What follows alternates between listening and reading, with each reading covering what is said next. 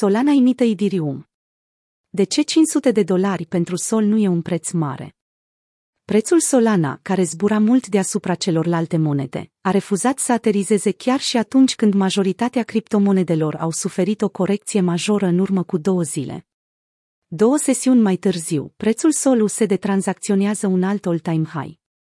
La fel ca majoritatea monedelor, Sol USD a avut o oarecare corecție, însă investitorii s-au arătat atât de interesați de reducerea prețului, încât Solana a beneficiat de o creștere de 73% în mai puțin de 48 de ore, stabilind un maxim la 216 dolari pe FTX.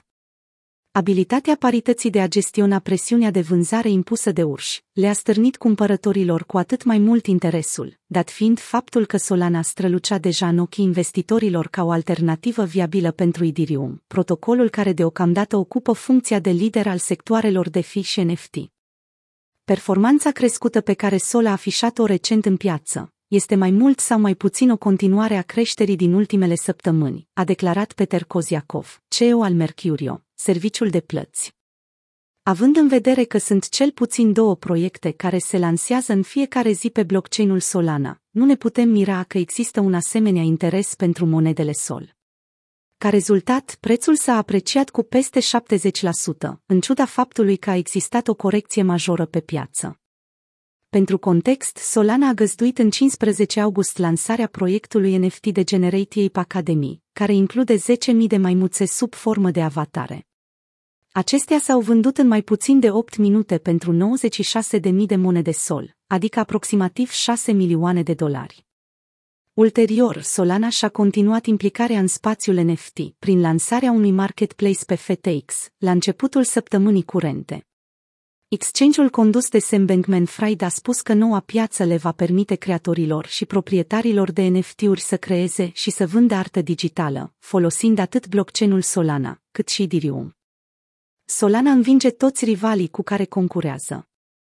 Pe parcursul zilei de marți, 7 septembrie, piața cripto a pierdut peste 200 de miliarde din valoarea totală, din cauza unei corecții subite la care investitorii nu s-au așteptat. Activul digital principal al sferei cripto, Bitcoin, a scăzut de la 53.000 de dolari la 43.000 în mai puțin de două ore. Analiștii tehnici de top au spus că piața futures a fost de vină pentru acea scădere. Criptomonedele alternative, sau altcoins, după cum sunt cunoscute în mod popular, au scăzut în tandem. Idirium a suferit o corecție de de peste 24%, iar Cardano, un alt competitor care dorește să lanseze smart contracts, aproximativ 30%. În orice caz, Solana a făcut excepție la finalul zilei, deși Sol USD a scăzut odată cu toată piața la început. Prețul criptomonedei a reușit să închidă sesiunea de tranzacționare cu 5,6% mai sus decât prețul de deschidere, după care a continuat cu alte două zile închise pe plus.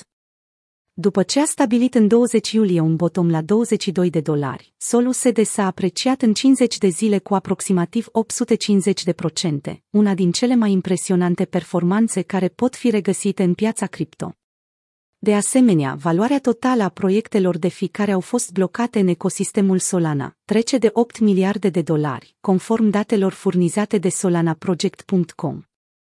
Greg Weissman, CEO al Mercurio, a declarat că se așteaptă ca Sol USD să tranzacționeze 500 de dolari până la sfârșitul anului.